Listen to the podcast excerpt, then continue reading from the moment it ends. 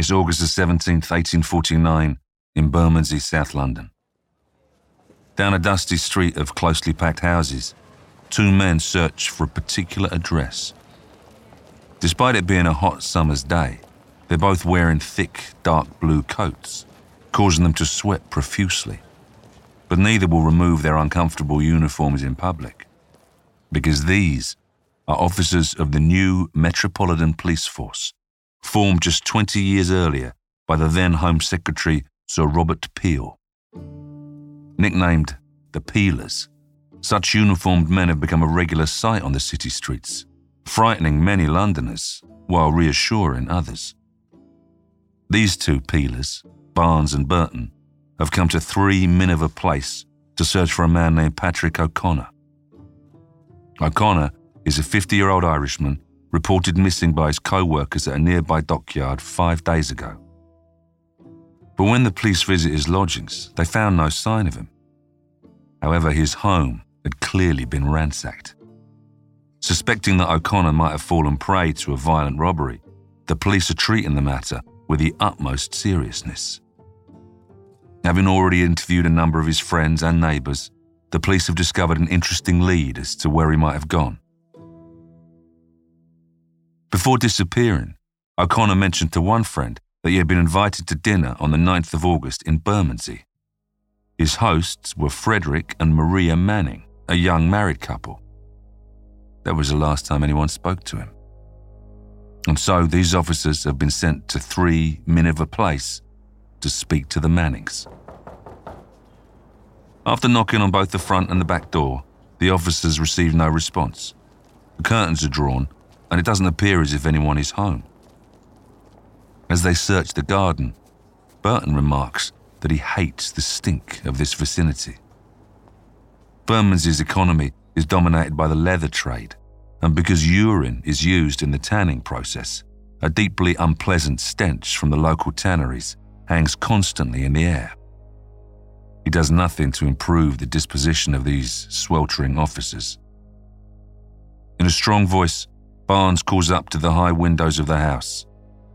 Mr. Frederick Manning, he shouts. Mrs. Maria Manning, this is police business. Open up. Again, no response. Barnes nods at his companion. Having forced entry into the Mannings' home, the two peelers quickly ascertain that the property is deserted. Not only are the Mannings missing, but so is most of their furniture. It seems that the couple have fled their home, having presumably sold their furniture for funds. The officers perform a quick search of the vacated dwelling. Traipsing around in his hobnail boots, Barnes notices that a flagstone is loose in the kitchen floor. He reaches down and tries to pull at it, but it won't yield. Then he detects an unpleasant odor emanating from underneath, one he thinks he recognizes. It smells like quicklime, which he uses in his own garden to kill slugs. He would have detected it earlier had it not been for the overwhelming smell of the nearby tanneries. With his pocket knife, Burton proceeds to loosen the mortar around the flagstone. Then, borrowing a crowbar and shovel from a neighbour, the peelers finally remove their heavy coats and heave up the stone. Underneath the kitchen floor, a human toe sticks out from the soft earth. Digging down further, they uncover the rest of a body, a battered and bloodied corpse decomposing within the quicklime. After further excavation, the officers discover that the back of the corpse's head has been beaten with a blunt instrument, and his hands are bound tightly behind his back. The quicklime, as well as the disfiguring violence, make identification difficult. But Barnes remembers being told something particular about O'Connor. He has false teeth.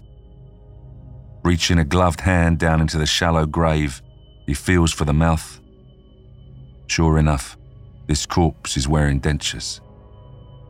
And so, this missing person case has just officially transformed into a murder investigation.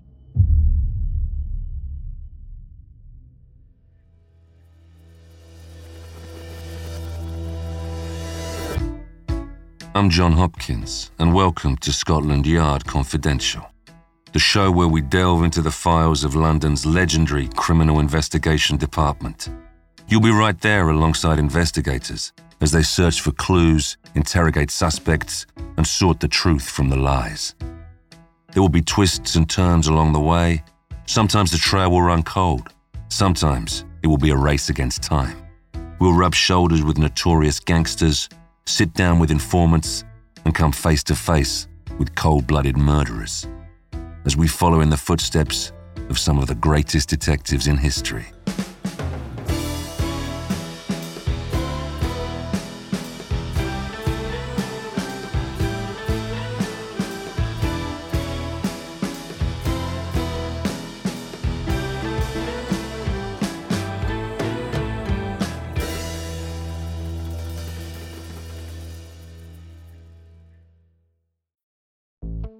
There's no better feeling than a personal win, and the State Farm Personal Price Plan can help you do just that. Talk to a State Farm agent today to learn how you can bundle and save with the Personal Price Plan. Like a good neighbor, State Farm is there. Prices are based on rating plans that vary by state. Coverage options are selected by the customer. Availability, amount of discounts and savings, and eligibility vary by state. Hear that? It's the sound of someone whacking the ground with a rake. Specifically, they're beating around the bush, which we've done enough of in this ad too, so let's get right to it. The new Moneymaker scratch off from the Ohio Lottery doesn't beat around the bush. Money Maker. Play the game and you could win money up to $2 million. With more than 88 million in prizes ranging from 50 to $500, Moneymaker cuts right to the cash. Lottery players are subject to Ohio laws and commission regulations. Play responsibly. The discovery of Patrick O'Connor's body underneath 3 Miniver Place begins one of the most infamous murder investigations in Scotland Yard's history. The senior officer placed in charge of catching O'Connor's killers is Superintendent Haynes of Southwark's M Division. And the first person Haynes wishes to speak to when he arrives at the crime scene later that day is the surgeon carrying out the post mortem. On entering the room, even a seasoned detective like Haynes cannot help but be sickened by the sight of the decomposed corpse laid out on the kitchen table. By now, the cords binding O'Connor's hands have been cut loose. Although there are a great many wounds on the back of the head, the surgeon indicates a specific hole made by a small bullet.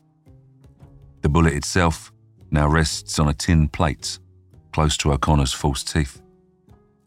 The surgeon explains that the bullet must have been fired at close range to have entered the skull as deeply as it did. Haynes leaves Miniver Place soon afterwards, determined to catch the missing Mannings as swiftly as possible. Immediately, he arranges for a public appeal to catch the fugitive couple. A full description of both the crime and the suspects is given to newspaper journalists, who seize upon the story with ghoulish enthusiasm. They dub the murder the Bermondsey Horror. At the local police station, Haynes speaks to the two peelers who were searching for O'Connor and found his body. He insists on hearing everything they've already learnt about the victim. Constable Barnes informs him that although Patrick O'Connor worked as a customs duty collector in a local dockyard, he was no ordinary docker. For one thing, he was a surprisingly affluent man. Through shrewd investments, O'Connor had accumulated a considerable fortune in railway stocks and shares worth nearly £20,000. His landlady had informed the police that O'Connor kept the certificates for these stocks in a cash box inside his home at 21 Greenwood Street, Mile End. However, when the police searched that address, the stocks were nowhere to be found. So, Haynes surmises, the theft of these valuable papers are an obvious motive for murder. But how did you find him underneath the floor of a Bermondsey kitchen?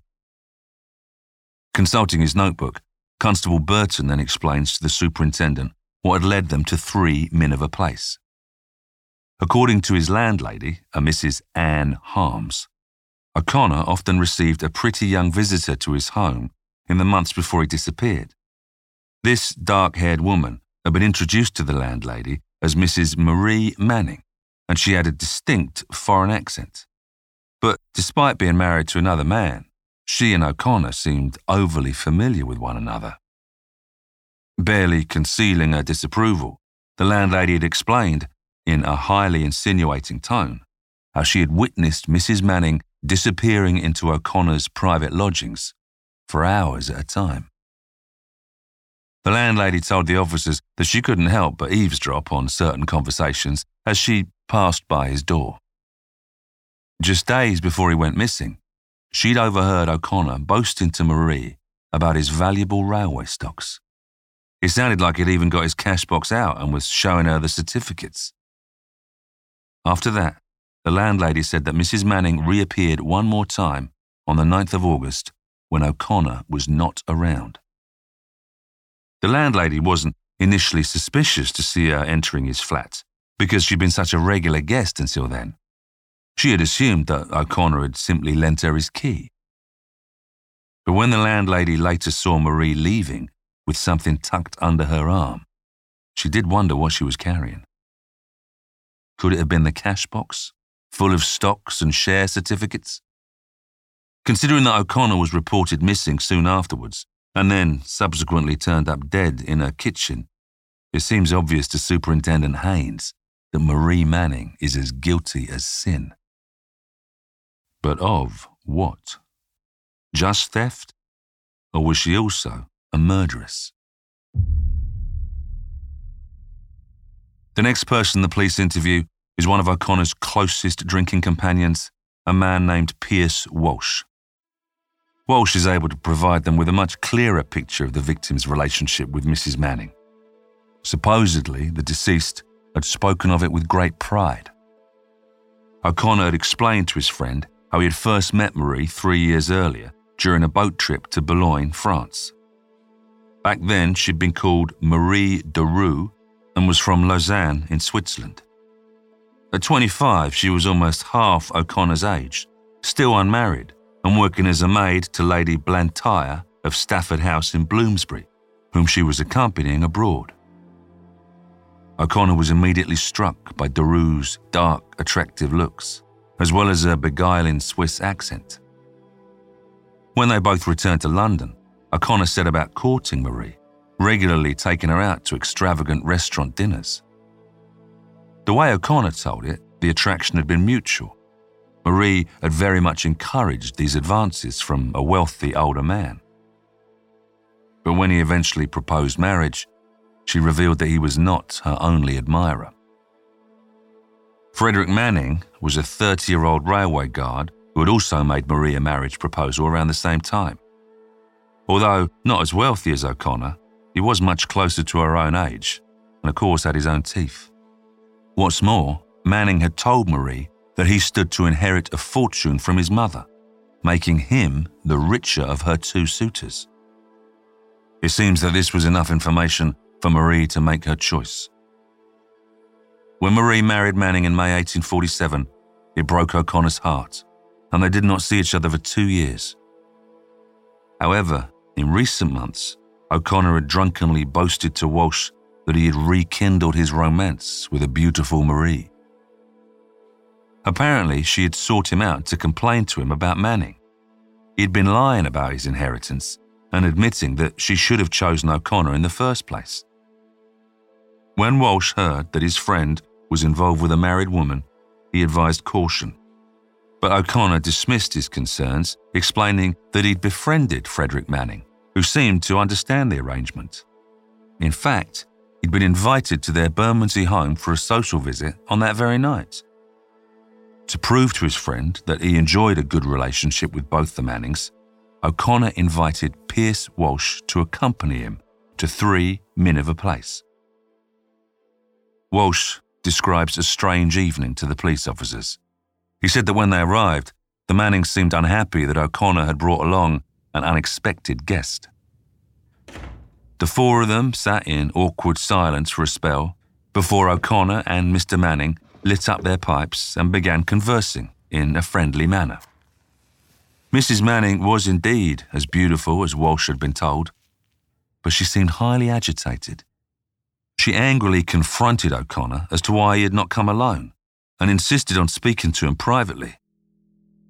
Within Walsh's hearing, she had implored him to visit again on the following night, and that this time he should come alone. Walsh tells the officers that this was on the 8th of August, the night before O'Connor went missing. After Walsh leaves the police station, the officers discuss what they have learned from his account. It seems likely that the Mannings had set a trap for O'Connor on the 8th, one that was scuppered when he arrived with another man. Marie Manning had cajoled him back to their home on the following night, which is when he was most likely killed. But what was their reason for committing murder? Was it simply to get him out of the way so they could steal his share certificates? Or was this indeed a crime of passion? Had O'Connor fallen victim to a jealous husband? Regardless of their motive, the police soon received damning testimony that Frederick Manning was planning to commit murder. They interview a young man named William Massey. Massey's a medical student who, until very recently, lived with the Mannings in Miniver Place as their lodger. Massey tells the officers of a strange incident that took place a short time before the murder. He describes how on one particular evening, Frederick Manning had knocked on the door of his room and entered in a state of obvious inebriation. He bombarded the medical student with questions about the effects of laudanum and chloroform. First, he wanted to know if either of the drugs could induce enough stupefaction so that a man might put pen to paper and sign over his money to someone else. Massey had answered that he had indeed heard of such drugs being used for bad purposes. Manning then asked more unsettling questions. What part of the skull is the most tender? Do air guns make any noise? And, more to himself than to his tenant, do murderers go to heaven?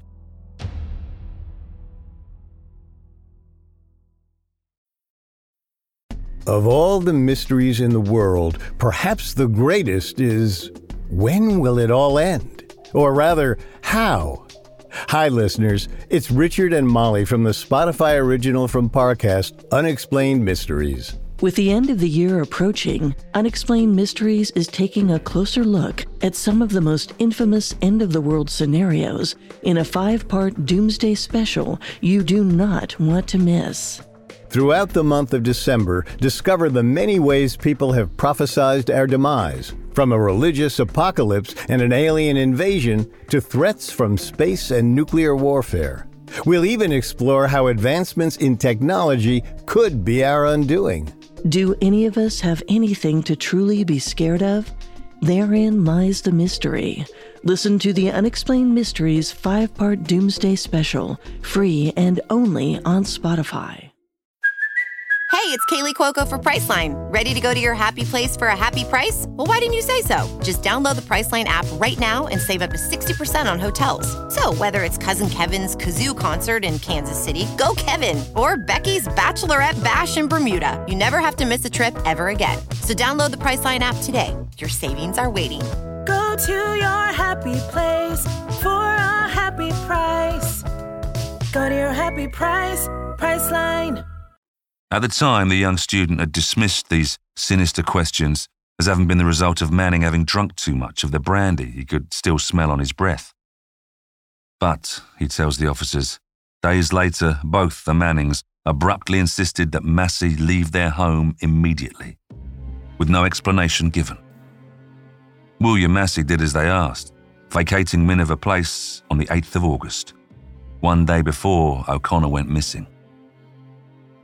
Hearing this, it seems obvious to the detectives that the Mannings were clearing the stage for murder. By now, nobody at Scotland Yard has any doubts that Frederick Manning is responsible for having brutally murdered O'Connor in a premeditated attack. They've even learnt that he had a shovel and a large bushel of quicklime delivered to his address in the weeks leading up to the murder. Not only that, but a local shopkeeper has claimed that Manning purchased a heavy crowbar from him in late July. Surely this must be the blunt instrument to cause the devastating wounds to the victim's head. But the policemen ask themselves Does Marie Manning also have blood on her hands? For some of these officers, The idea that a woman could have committed such a violent act is absurd. They can only imagine that she aided and abetted at her husband's command, perhaps even against her will. But Superintendent Haynes isn't interested in whether or not Marie was pressured into murder by Frederick or not.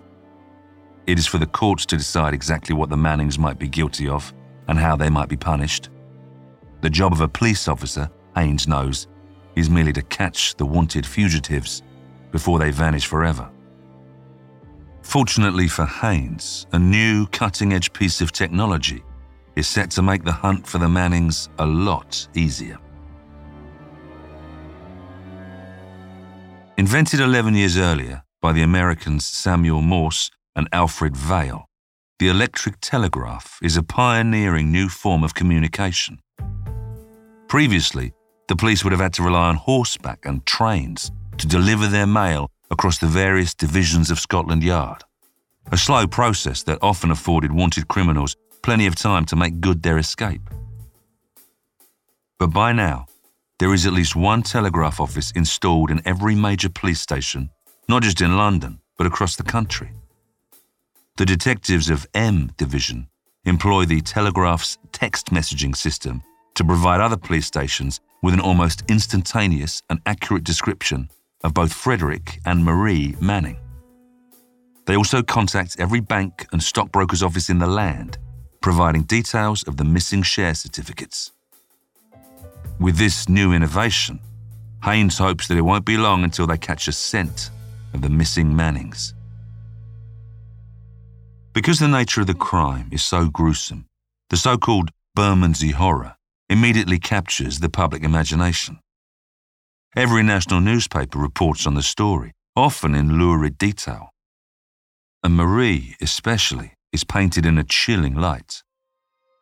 For many readers, she appears like a figure from the pages of Gothic fiction, a mysterious, dark haired foreign servant who worked in an aristocratic house and has since conspired with her brutish husband to murder her lover. Sightings of her begin to pour in, some of them more reliable than others. One newspaper claims that the Mannings have been seen setting sail for New York, although this turns out to be entirely uncorroborated. But although some of the reported sightings lead them nowhere, the police diligently follow every possible lead. Until, eventually, they receive one that provides their first real clue as to the whereabouts of Marie Manning. It's August the 21st outside Southwark Police Station just one day after the appeal for help to catch Frederick and Marie Manning was published.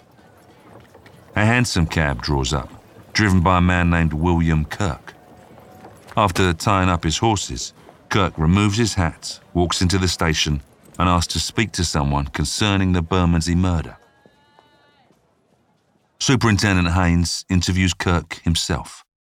He finds the coachman to be a serious man, precise about details, and quickly realizes that this is a very credible witness. Kirk claims that around 4 pm on the 13th of August, the day after O'Connor was reported missing, a young woman wearing black satin approached his coach stand.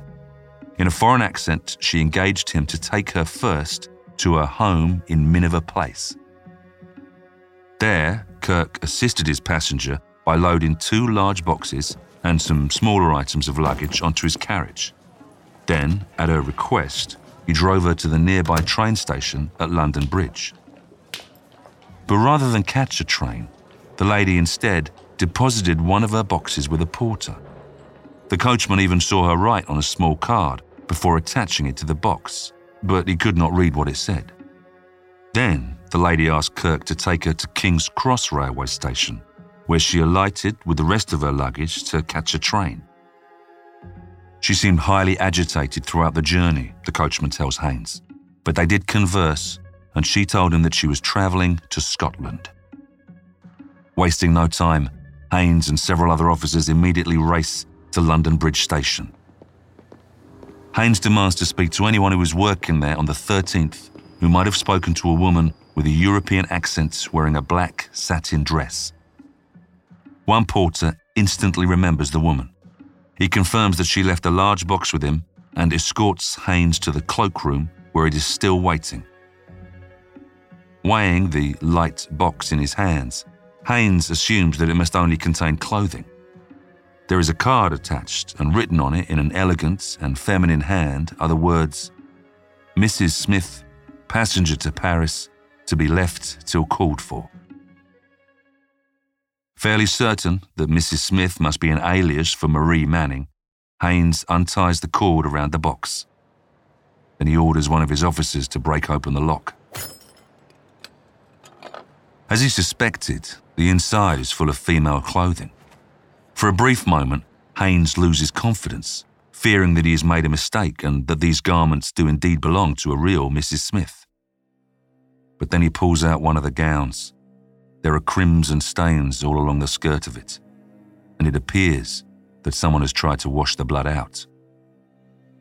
So if the woman in the black satin dress proves to be Marie Manning, she was at least present at O'Connor's murder. Haynes replaces the gown back in the box orders for it to be taken as evidence, and races to King's Cross, where Marie had caught her train. Again, the station porters support William Kirk's story. They remember an attractive yet nervous woman who spoke both English and French. She purchased a first class ticket under the name of Smith for the train to Edinburgh. Then, presumably having stayed overnight in a nearby hotel, she boarded a train alone at 6:15 the following morning. Fired up by this lead, Haynes rushes back to the station, bursts into the telegraph office, and dictates a message to the machine operator. His message is for the Central Edinburgh Police Station, alerting them that he believes a murderess arrived in their city last week. His words are then translated into Morse code and sent electronically via wires held up by utility poles across a series of telegraph stations heading northwards up the country. Marie Manning may have an eight day head start, but within a very short time, the detectives in Scotland are provided with every detail that they might need to catch her. However, the message turns out to be unnecessary. Even before the transmission reaches them, the Edinburgh police have learnt that the notorious Marie Manning is in town. On the same day that the coachman told Haynes about Marie's destination, the Scottish police made their own breakthrough in the case. In Edinburgh, Superintendent Richard Moxey is informed that a local stockbroker named Dobson believes he has spoken to the wanted woman, and he even knows where she's staying. Dobson claims that a seemingly respectable lady, calling herself Mrs. Smith, had visited his offices earlier that week. In what he heard as a French accent, she told him that her husband would be joining her in Scotland shortly and asked if he would help sell off some railway shares for them. Initially delighted to help, Dobson became suspicious of Mrs. Smith when she told him her father was from Glasgow. A thick accent suggested otherwise. Dobson took her details anyway, including the address of the hotel she was currently residing in. He couldn't help but notice how keen she appeared to be to sell her shares as quickly as possible. She was obviously desperate for funds.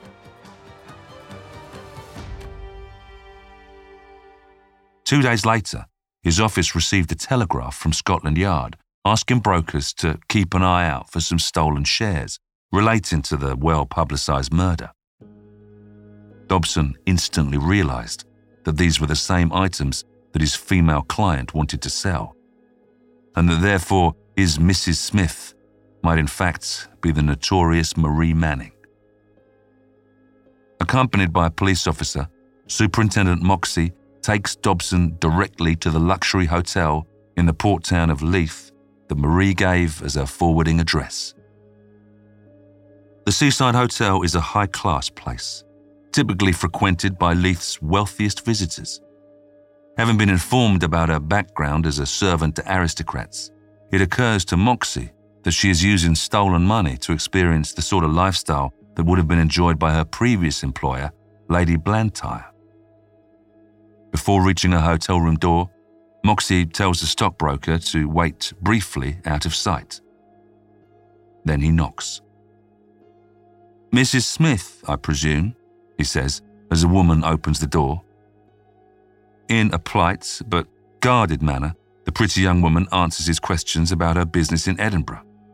She says her husband is dead, contradicting what she told Dobson. Moxey then asks if she is in possession of any railway shares. No, she replies, with a steady gaze. At that moment, Moxey asks for Dobson to join them at the door.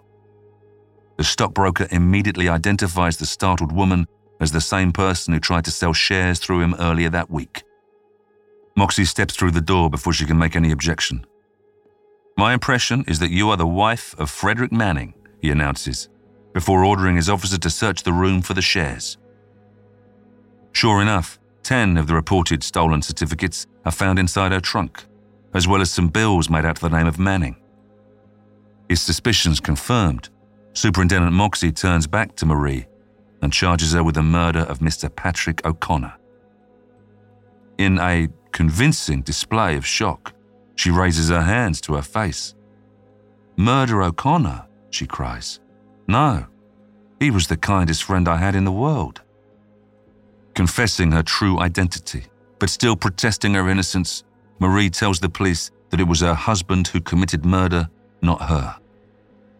And Fred had threatened to cut off her head with a knife, she declares, if she hadn't tried to help him evade capture for it. And where is Mr. Manning now? Moxey asks. Marie shakes her head, claiming that she fled London specifically to get away from him. The news of Marie's arrest in Edinburgh travels quickly back to London, where it is met with huge excitement by the journalists of Fleet Street. Many of the resulting newspaper illustrations depict Marie in black satin clothing. On the 24th of August, Superintendent Moxey personally escorts Marie back down to London, taking her straight to the police station in Southwark.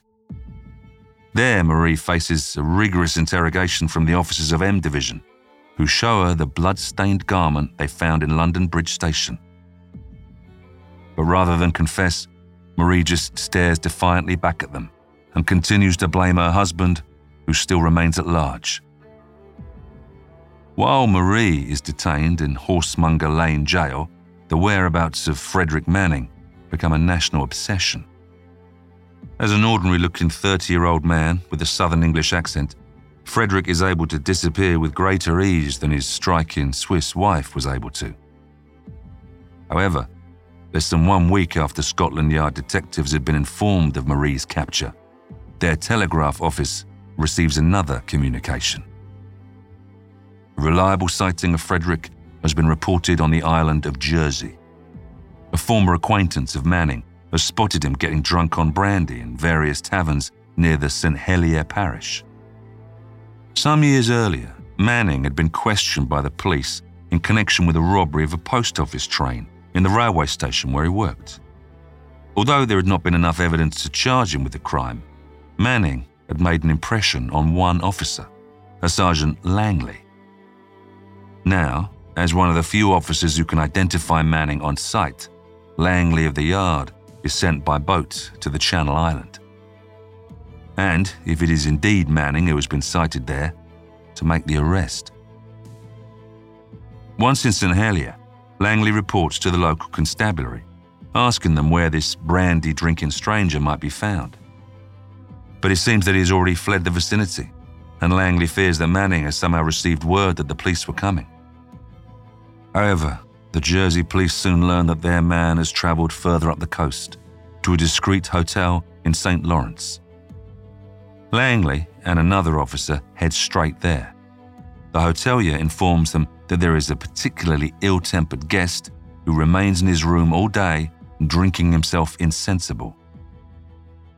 Before approaching the room, Langley reminds his fellow officer that if this is their fugitive, then he is an extremely dangerous man. Unlike his wife, who was never likely to offer any physical resistance on arrest, Frederick might not come so peacefully. And so a stronger, more persuasive approach is adopted. Forcing the door open, the two officers stride into the room unannounced. They find the man unconscious in his bed with an empty bottle of brandy lying beside him. Langley is pleased to confirm that the slumbering man is indeed Frederick Manning. Shaking him awake, Langley reintroduces himself to the disorientated Manning and tells him he's under arrest. Groggily rising from his bed and offering no resistance, Manning rubs his eyes and even appears a little relieved that the hunt for him is over. Finally, meeting Langley's eye and speaking in a raw voice, Manning asks him a question Is the wretch taken? Langley replies that if he's referring to his wife, then yes, Mrs. Manning is also in custody. Manning sighs and tells the sergeant that the murder was all Marie's idea. She had discovered her lover O'Connor had a fortune in stocks, lured him to their house for dinner, and then shot him in the back of the head with a pistol. Her motive, he claims, was only ever the money. He knew he kept the keys to both his lodgings and cash box about his person, and so reasoned she would have to kill first to safely obtain them. Although the crime was premeditated by both of them, Manning then surprises Langley by admitting that he played his part in the murder for an entirely different reason. I never liked him, he says, so I battered his head in with a ripping chisel. Despite having fled to Edinburgh and Jersey respectively, Marie and Frederick are both arrested less than two weeks after O'Connor's body was discovered. Thanks to their employment of the newest communication technology, as well as a successful public appeal, the detectives of Scotland Yard have both of the Mannings imprisoned in separate cells in Horsemonger Lane. However, the public fascination with the married murderers doesn't end there. Ahead of their trial, the newspapers continue to cover every emerging detail about the Bermondsey horror.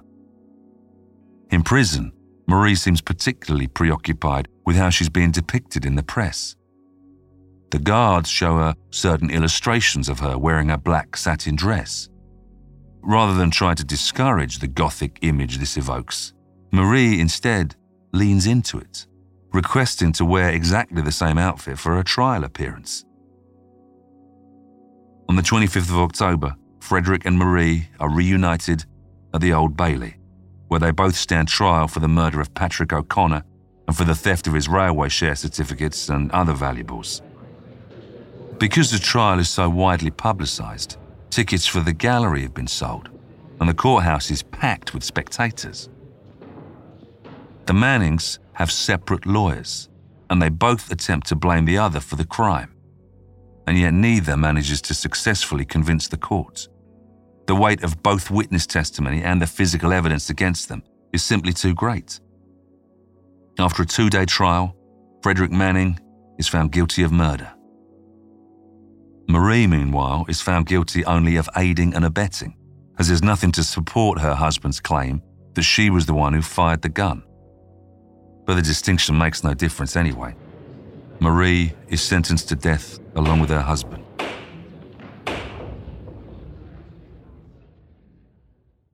It's the early morning of Tuesday, November the 13th, 1849. A swelling crowd of between 30,000 to 50,000 Londoners waits impatiently outside Horsemonger Lane jail, filling every available space and crushing each other as they jostle. These rowdy spectators have gathered to witness the execution of the two most famous murderers of recent times. Above the flat roof Above the main gates of the prison, two nooses hang from the gallows one for Frederick Manning, the other for Marie. First, Frederick appears on the roof, escorted by two guards holding him steady. As the crowd jeers at him, Frederick visibly trembles. Walking up the scaffold towards the fatal rope, he repeatedly falls to his knees. But soon the guards have him in position, his head inside the noose. When Marie emerges from within the prison, the crowd goes even wilder, despite her not being the one who was convicted of murder. And yet her demeanour contrasts sharply with that of her husband. Although her face is concealed behind a thick black veil, her head is held high and her footsteps much steadier. Some of the witnesses claim that once the Mannings are in place, Marie leans over and kisses her husband on the cheek. And then, minutes later, traps fall beneath their feet. Frederick is said to have died instantly, while Marie writhes around for a few moments. As is customary, their bodies are left to dangle there for an hour to ensure their deaths.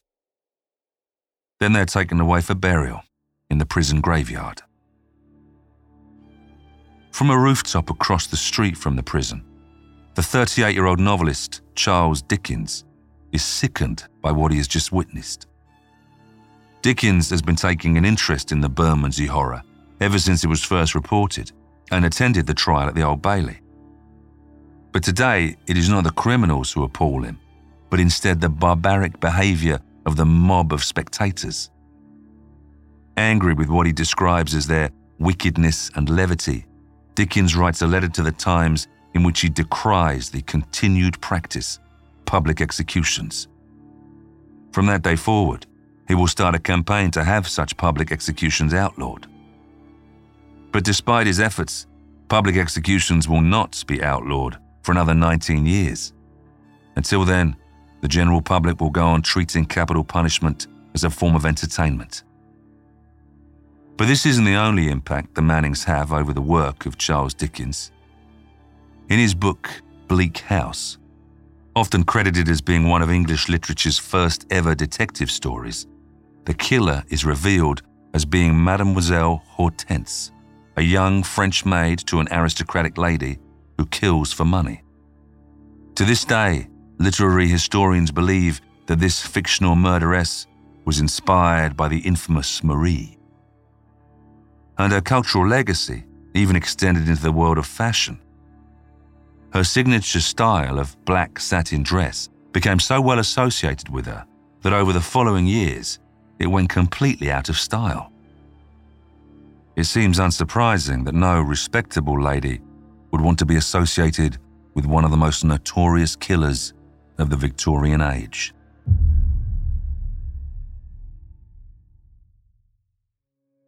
Next week on Scotland Yard Confidential. In 1913, the most valuable pearl necklace in the world suddenly goes missing.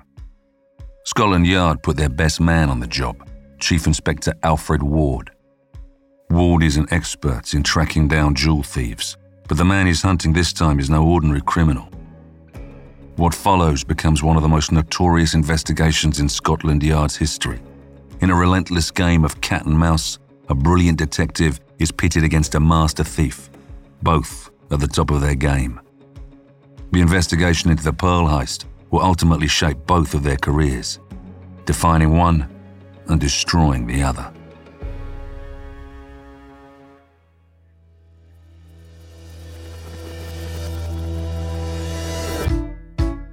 Scotland Yard Confidential is a Spotify original from Parcast, produced in partnership with Noiser. Executive produced by Max Cutler, Drew Cole, and Pascal Hughes. Developed by Julian Boiro for Parcast. Series produced by Addison Nugent. Series consultant Roger Morris. Written by James Benmore. Hosted by me, John Hopkins. Supervising editor Kevin Pham. Sound designed by Matthias Torres Sole. Sound supervisor Tom Pink. Edited by Carla Flores and Rob Plummer. Mixed master by Jacob Booth. Music by Oliver And Dory McCauley.